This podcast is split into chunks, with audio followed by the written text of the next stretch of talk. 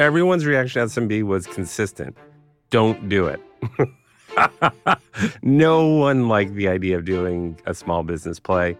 Recognize that this will likely be one of the hardest decisions you make. And the fact that it feels difficult, it's because it's difficult, because it is so impactful. Welcome to Crucible Moments, a podcast about the crossroads and critical inflection points that shape some of the world's most remarkable companies. I'm your host, Roelof Botha. Imagine sitting down to dinner after a long day of work. It's the moment you can finally relax. And then your phone rings. You don't recognize the number, but you pick up. And of course, it's a telemarketer. You probably hang up before they can even finish their first sentence. 20 years ago, this was marketing. Interruptions to your day in the form of cold calls, ads, spam emails, one annoyance after another, and no luck for the person selling the product. In 2006, two ambitious MIT graduate students, Brian Halligan and Dharmesh Shah, could see that traditional marketing tools were broken and that the internet was creating a new way of reaching customers. They coined the term inbound marketing, an innovative way of thinking about marketing that would transform businesses around the world. Their company, HubSpot, is now not only synonymous with this idea, but is the go to software for marketing and customer relations. For HubSpot, disrupting the world of marketing meant bucking traditional wisdom in the face of crucible moments. Today, we'll hear how, against the advice of almost everyone, they committed to serving a loyal following of small businesses instead of big enterprises. How they reimagined their pricing model to avoid death by churn, and how they went up against a Goliath to break into a new product category. HubSpot's story is one of sticking to your convictions, even through crucible moments that challenge your instincts and test your resolve. My name is Brian Halligan. I'm the co founder and chairperson of HubSpot. My name is Dharmesh Shah. I'm co founder and CTO of HubSpot. I was in business school. It was the night before classes started, and I was on my second Sam Adams, the Marriott in Kendall Square. And a woman walked up to me, a very nice woman, and she started peppering me with questions all about me and my background and my interests in like an interview style. And at the end of that, she just quickly disappeared on me. And what it turns out was going on there was when Dharmesh goes to a cocktail party, he finds the largest plant or bush he can find, tucks in behind it. Then he sends his wife out to interview everyone and uh, see if he can find some friends for him and then brings him over. And the scouting report on me wasn't good. Do you want to repeat the scouting report? Yeah. It's like, you know, Brian likes baseball and the Red Sox. He loves the Grateful Dead. You've never been to a baseball game. I don't think you know who the Grateful Dead are. I don't think the two of you are going to hit it off. So she's like, move on. Like, let's, we'll find someone else uh, for you to talk to. And by the way, my wife has been doing that. She and I have been together for 30 years now, forever. That's the only time she's actually been wrong in a scouting report. Um, only time. I bring it up to her every time I see her. In 2006, Brian was working at a venture capital firm as an entrepreneur in residence meeting with founders and learning about what drove a successful business. And I asked them, you know, what's your go to market plan? And they all did the same thing. They all bought a list and they sent emails. They bought a list and they cold called. They did a lot of advertising. They hired the big expensive PR firm, did the big conference, and they all had the same results. Terrible. it just didn't work. And my thesis was that marketing was broken, that people were sick and tired of being marketed to and getting awfully clever at blocking out with spam protection, ad blocker, you name it, really hard to interrupt humans. That was my aha. At the same time this is going on, Dharmesh is in school and he had a very early blog called onstartups.com and he didn't have any staff or money associated with it and he would just write a couple blog articles a week based on interesting lectures and sure enough he had you know a thousand times more interest in his little tiny blog than any of my venture backed startups. And so we just started describing the world back then as inbound marketing, what Dharmesh was doing. Brian coined the term inbound marketing. We didn't deliberately say, oh, we're going to go out and create this category. We said, oh, we need something to describe this kind of product that we have. pulling people in through Google, through search, through social, through blogging, versus outbound marketing, which was what my companies were doing, interrupting people in their daily lives, and that the world would be a better place if inbound was more prevalent than outbound. We did not trademark it or copyright it or say, oh, that's our term, no one else can use it. We wanted everyone else to use inbound marketing as a term. We wanted it to be a thing because we are going to be the company that's most known for that thing. And what works when you're creating a category is when you have an enemy, and it was inbound versus outbound. And then people said, Oh, I want to do this thing they call inbound marketing. How do I do it? Brian and Dharmesh officially founded HubSpot in June of 2006 in Cambridge, Massachusetts. As they were working to bring awareness to the new category of marketing, they were also making a decision that would come to define HubSpot's identity. Should they focus on small and medium sized businesses, known as SMBs, or large enterprise companies? One of the things that brought Brian and I together was our shared kind of passion for going after SMBs. We actually chose that market before we even chose what we were going to do for that market. We kind of recognized that the internet disproportionately helped small and medium sized businesses more than larger ones because it kind of leveled the playing field. You used to need a ton of money to get found online, but all of a sudden there was Google and social. And if you create a great piece of content, it would spread and pull people in like a magnet. Now, all of a sudden, any small business could create content. And your success in marketing shifted, and your success became much more about the width of your brain than the width of your wallet. But trying to put all the pieces together to kind of leverage the internet in the way that it needed to be leveraged and to do inbound marketing, it just was a science project for a lot of these companies. They did not have the time or the talent to actually do all those things. If HubSpot focused on creating inbound marketing tools for small businesses, it would give companies that never previously had marketing resources the ability to gain significant traction online. When I joined HubSpot, the company was a culture magnet. Like it was a bunch of cool geeks who were all situated in this tiny co working space near MIT called the Cambridge Innovation Center. And it was a really tight knit group. My name is Dannie Herzberg. I'm a partner at Sequoia Capital. I joined HubSpot as a sales rep, became a sales leader, and ultimately joined the product team where I launched the company's platform. We all drank the Kool Aid of what HubSpot was preaching. So every person there was genuinely passionate about the virtues of inbound marketing and helping small businesses thrive. But there was a problem. Everyone's reaction to SMB was consistent don't do it. no one liked the idea of doing a small business play. In particular, the people who liked it the least and were most adamant we change our mind venture capitalists. We had a heck of a time raising funding. All of the competitors did the math and said you put a dollar into the go to market machine, and an SMB gives you back $2. You put a dollar into the same go to market machine, and a mid sized company or an enterprise gives you back $3 or $4. And so, near term, the payback is always to go up market. My name is Pat Grady. I'm a partner at Sequoia. If you just looked at the numbers, the numbers will always tell you to go up market. Customers are bigger, they'll stick around longer. Upmarket always looks like a better place to go. And if you look at SMBs, they're much more prone to churn. You can see why it's much more tempting to move upmarket quickly. I think the VCs didn't like SMB because there just weren't any examples of companies that had succeeded in SMB other than really Intuit. And honestly, that was the only one. And every VC asks us that question. We always said Intuit. And then they would say, who else? And then we give them a blank stare the kind of most common argument was it's really expensive to get to SMBs. You just you can't do that, and you can't afford the kind of the LTV to um, customer acquisition ratio. Yes, that was true uh, for years and years that it was too expensive to go after SMBs. But have you heard this thing called inbound marketing, which lets you much more efficiently pull customers in? HubSpot had arrived at its first crucible moment. Almost all investors are telling you not to pursue SMBs. Do you listen to them?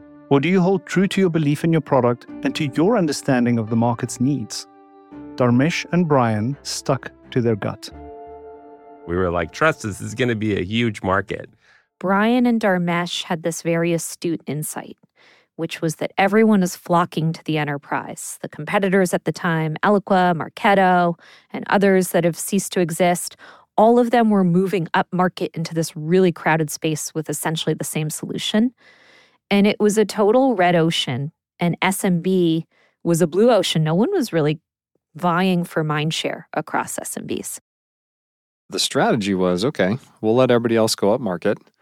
There are millions of SMBs out there who could also use this product. At some point, if we just hunker down and work really hard to solve their problems, at some point we'll become the default. It's a lot easier to go from SMB to enterprise. Like, I can't think of any software companies that did really well in the enterprise and then shrunk it down and really scaled it in SMB. But I can think a lot of software companies that started in SMB and moved to the enterprise and succeeded. It's hard to make something complicated easy. It's easy to make something easy complicated.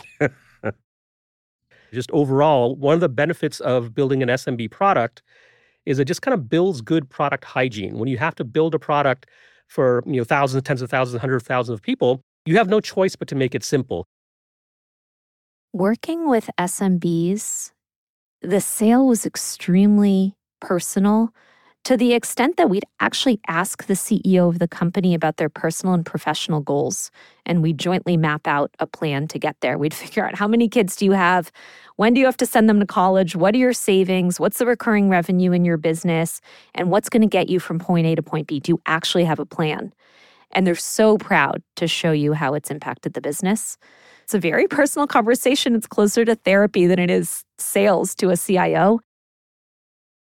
There are some crucible moments where, after a path forward is determined, the company heads down that road and doesn't look back.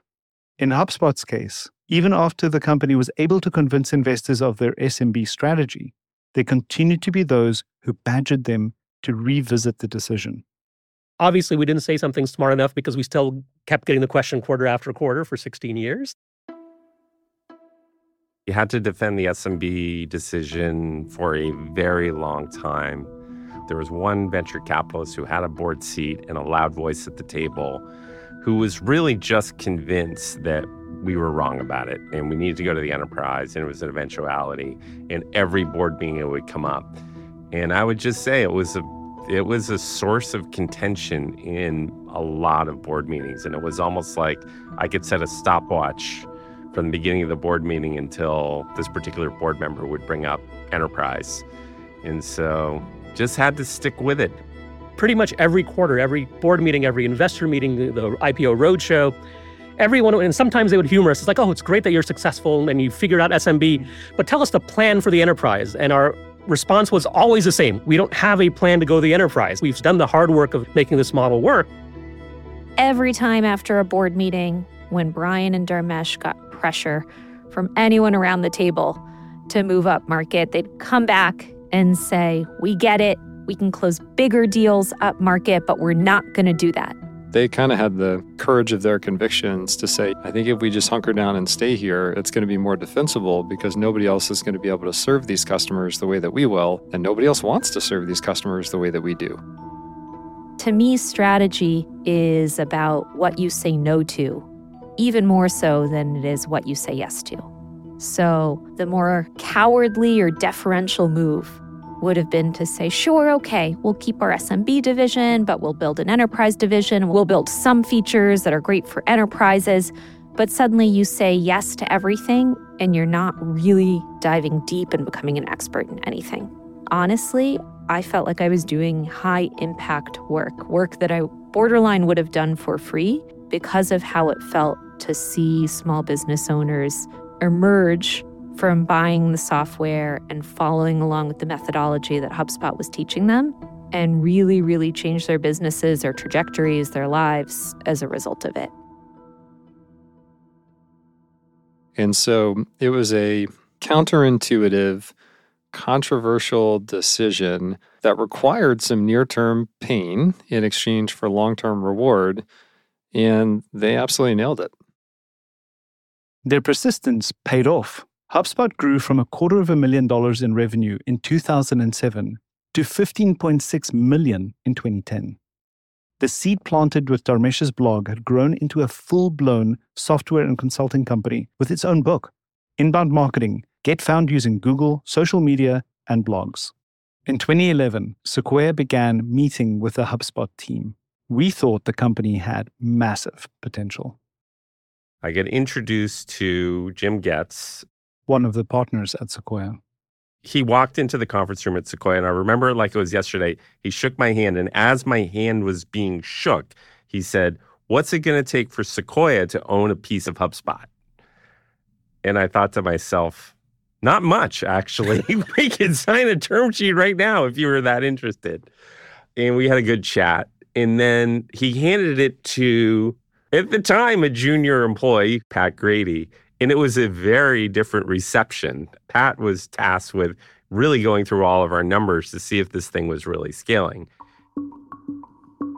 So when we make investments, we try to make a very small number of very high conviction investments. We do lots of homework, deeply understand a market, try to deeply understand the team that's building in that market, and then get into business with them for the long term. And so when we were getting into business with HubSpot, we did a fairly exhaustive study of the market. We talked to a bunch of customers. We really understood the numbers that were being produced by the business. And a problem that was evident was churn. When Pat started digging into the numbers, I got very nervous. I was pretty sure Pat was going to say no to the deal and go back to Jim and say, nice guys, but math doesn't work. And he would have had every right to do it. He did not do that. He dug into the numbers and he said, this could be right if we fix the pricing model.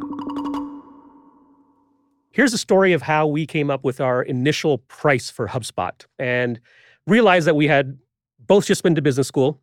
The first 10 employees had all been to business school, all MBAs, all from Sloan. Um, and this was the conversation. It's like, okay, well, we know we need to get a price on the product because we're both believers in getting uh, a product out there and charge early, charge often. Awesome. So we get into the meeting. It's like, okay, so we need to pick a price. Yep, we need to pick a price. What do you think the price should be? I don't know. What do you think the price should be? What do you think about $250? Done. And that was it. That was the rigor and analysis that we put into the kind of first price point that we picked for HubSpot. 250 is exactly the wrong price point. I think $100 a month or less, you can get away with selling something totally touchless, at least back then.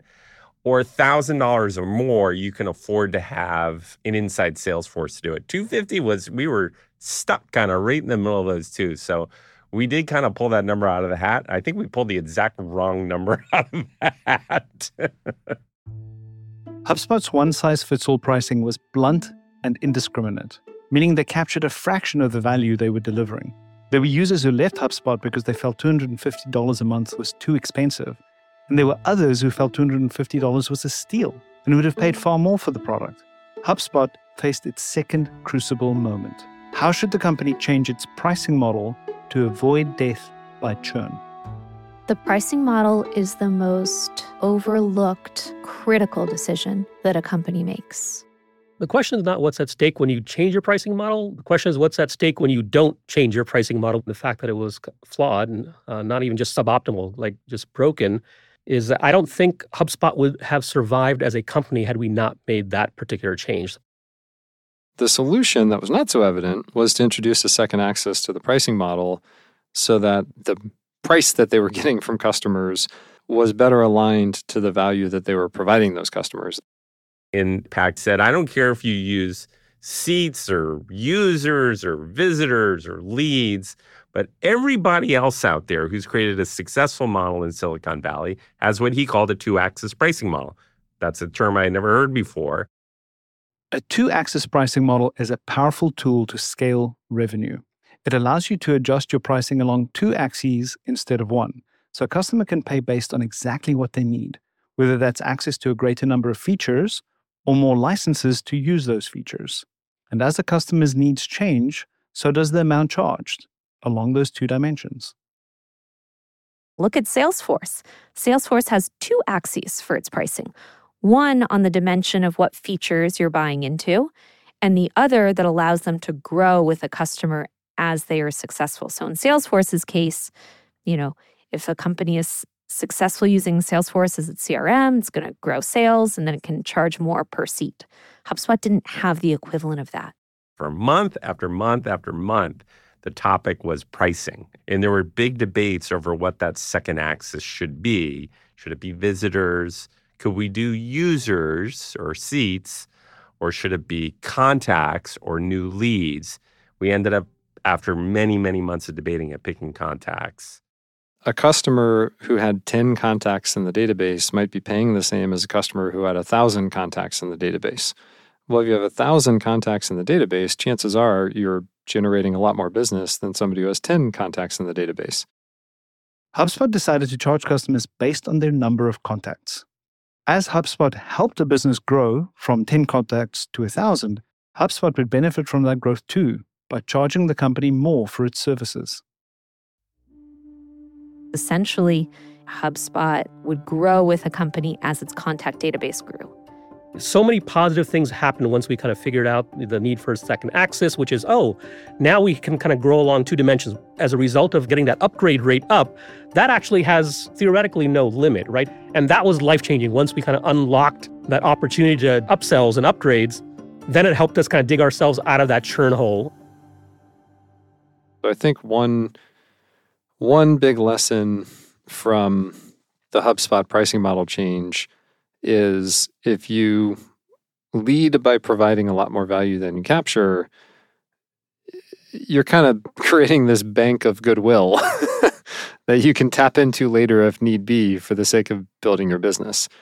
I think if HubSpot was not beloved and then they showed up and tried to extract more value from customers, it would have been a much tougher conversation. But I think because they were so beloved, when they showed up with the new pricing model, they got some breathing room there was a triumph for the pricing model the day our revenue retention hit 100%. I never thought we would see that day, but the day that hit 100% was a joyful day inside of HubSpot. Looking at it in hindsight, that was like a truly like a literally critical decision uh, in HubSpot history. Had we not done that, I don't think the, the company would have made it, or at least not have become the uh, modest success that it has now. While HubSpot initially focused on helping companies generate leads via inbound marketing, around 2013 they became interested in taking the company in a new direction. When companies try to come up with their second product, there's a couple of reasons they often do it. One is, oh, we've saturated our current market right now. Uh, we need to find new horizons and, and new new markets to kind of tackle. Another one is around like a defensive posturing. Ours was a mix of the two. One was a defensive, okay, we're in the marketing software business. The reality is uh, the marketing software always works with a CRM, and whoever owns the CRM over time is likely going to win. CRM stands for customer relationship management. So get them there, close them, keep them happy. When people talk about CRM, they're talking about three broad categories of software marketing, which gets people to your door, sales, which helps to turn those people into customers, and then support or service, which helps to keep those customers happy. And so those are kind of the three legs to the stool for CRM.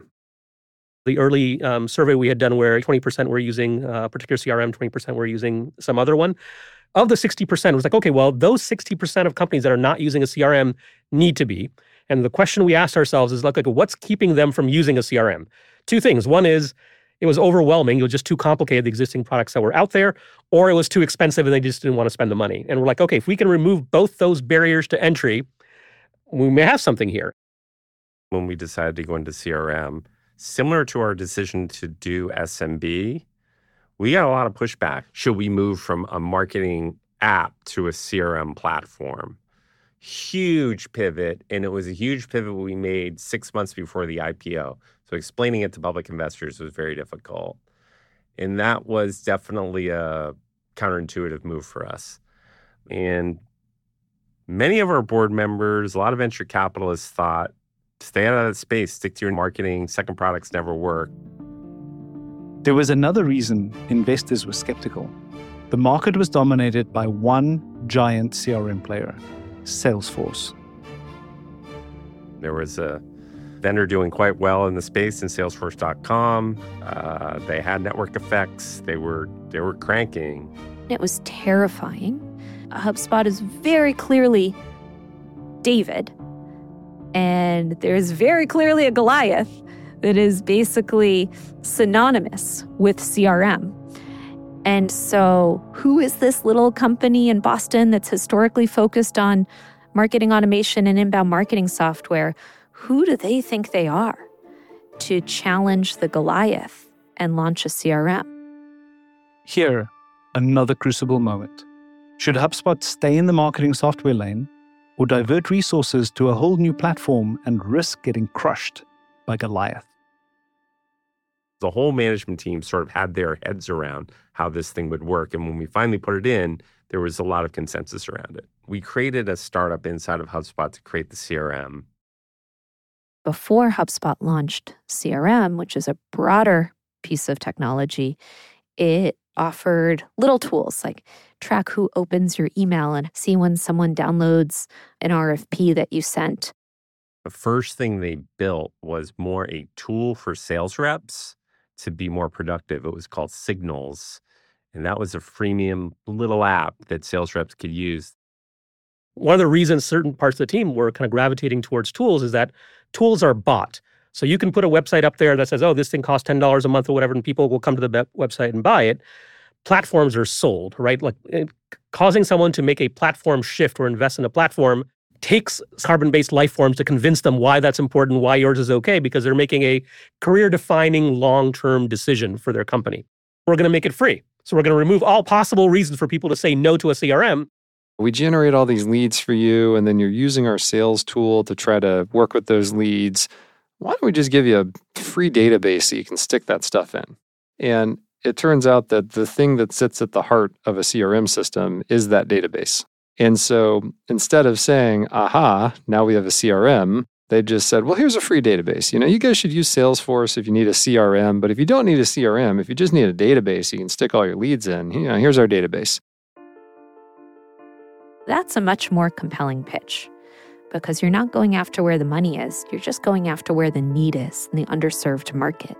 So here was another crucible moment for HubSpot where the company made a really risky move, which was to launch its first product, CRM, for an adjacent function, the sales function, and to give it away for free forever in order to gain distribution and ubiquity a la the Atlassians and Dropboxes of the world. And then we said, oh, should we build a series of apps for sales reps? Or should we just do the hard work of building a CRM system down below it and worry about the apps later? And we flipped it about a year into it and, and decided, no, we're not a sales tool player, we're a CRM platform player. So we have an annual conference at HubSpot that's called Inbound. At the time CRM was announced, it was probably 10,000 or so attendees. I remember when HubSpot announced CRM to the world, and it was kind of terrifying and kind of exhilarating. HubSpot's stealthy entrance into the CRM market with their freemium database was a prime example of low level disruption. David had readied his slingshot aimed squarely at Goliath there were six or seven quarters in a row where every single quarter the growth rate accelerated. Every single quarter the gross margins went up. And so there was a six or seven quarter period where all of a sudden the numbers just got better and better and better. And there were probably multiple reasons for that, but one reason I believe is that they had finally gone from being one of many to just being the default. And if you fast forward to today, they're really the only viable threat to Salesforce. And there's a huge chunk of the market where HubSpot is far more effective than Salesforce. The only way to compete in a market as large as CRM with a competitor as tough as Salesforce, you can't beat them with go to market tactics or brute force. You can only beat them if you have a better product. And fortunately, HubSpot had that. And yet again, HubSpot got to embrace its playbook of earning loyalty by offering value before capturing value. And over time, it built sophistication and enterprise readiness into the product such that they could move up market and really challenge the Goliath in a more formidable way. I think the decision to move into CRM is a little bit like our decision on the pricing model. Had we not done it, the existing CRM players would have added marketing and would have made our lives very difficult had we stayed standalone. And I think what would have happened is we probably would have had to sell the company. For HubSpot, growth meant survival. Today, they're not only surviving, but they're one of the most successful SaaS companies of the last decade. They have an amazing CRM product that they can keep going up market with, and that is a sure path to billions more of revenue back to the crucible moments they've had in the past, should they delay some of that gratification and go even deeper into the workflows of the SMB customers and worry more about enterprise further down the road? So that's one interesting question for them today. You've got one way doors and two way doors. And two way doors are decisions you can make and reverse it, and that not a lot of damage happens. We purposely made the move into CRM a one way door. We're not coming back. In business school, they say start an innovation group, try lots and lots of things and see what sticks. We took the exact opposite approach and we said, we're going to do this if it kills us. As technologies like AI transform how businesses operate, HubSpot is evolving while staying grounded in its convictions. We've gone through some crucible moments, we've made pivotal decisions. So what we want to make sure we instill is number one is always ask ourselves, you know, how do we solve for the customer? Stay kind of grounded in that. And number two, and it's going to sound a little bit cliched because it's a little cliched, is to have the the humility and not to be a know-it-all. I got this from Brian. Is to be a learn-it-all, right? Like we want an organization that's constantly curious. It's like, oh, we haven't figured everything out. I would say the crucible moments are all around counterintuitive decisions, or places where we zigged instead of zagged. And then our engineers and designers build beautiful applications on top using that. And that's our competitive advantage in the marketplace is how easy and elegant these things are. And as we add more hubs, we'll be able to continue to do that. I'm a big skeptic when it comes to conventional wisdom, and I think that's in our bones and will continue.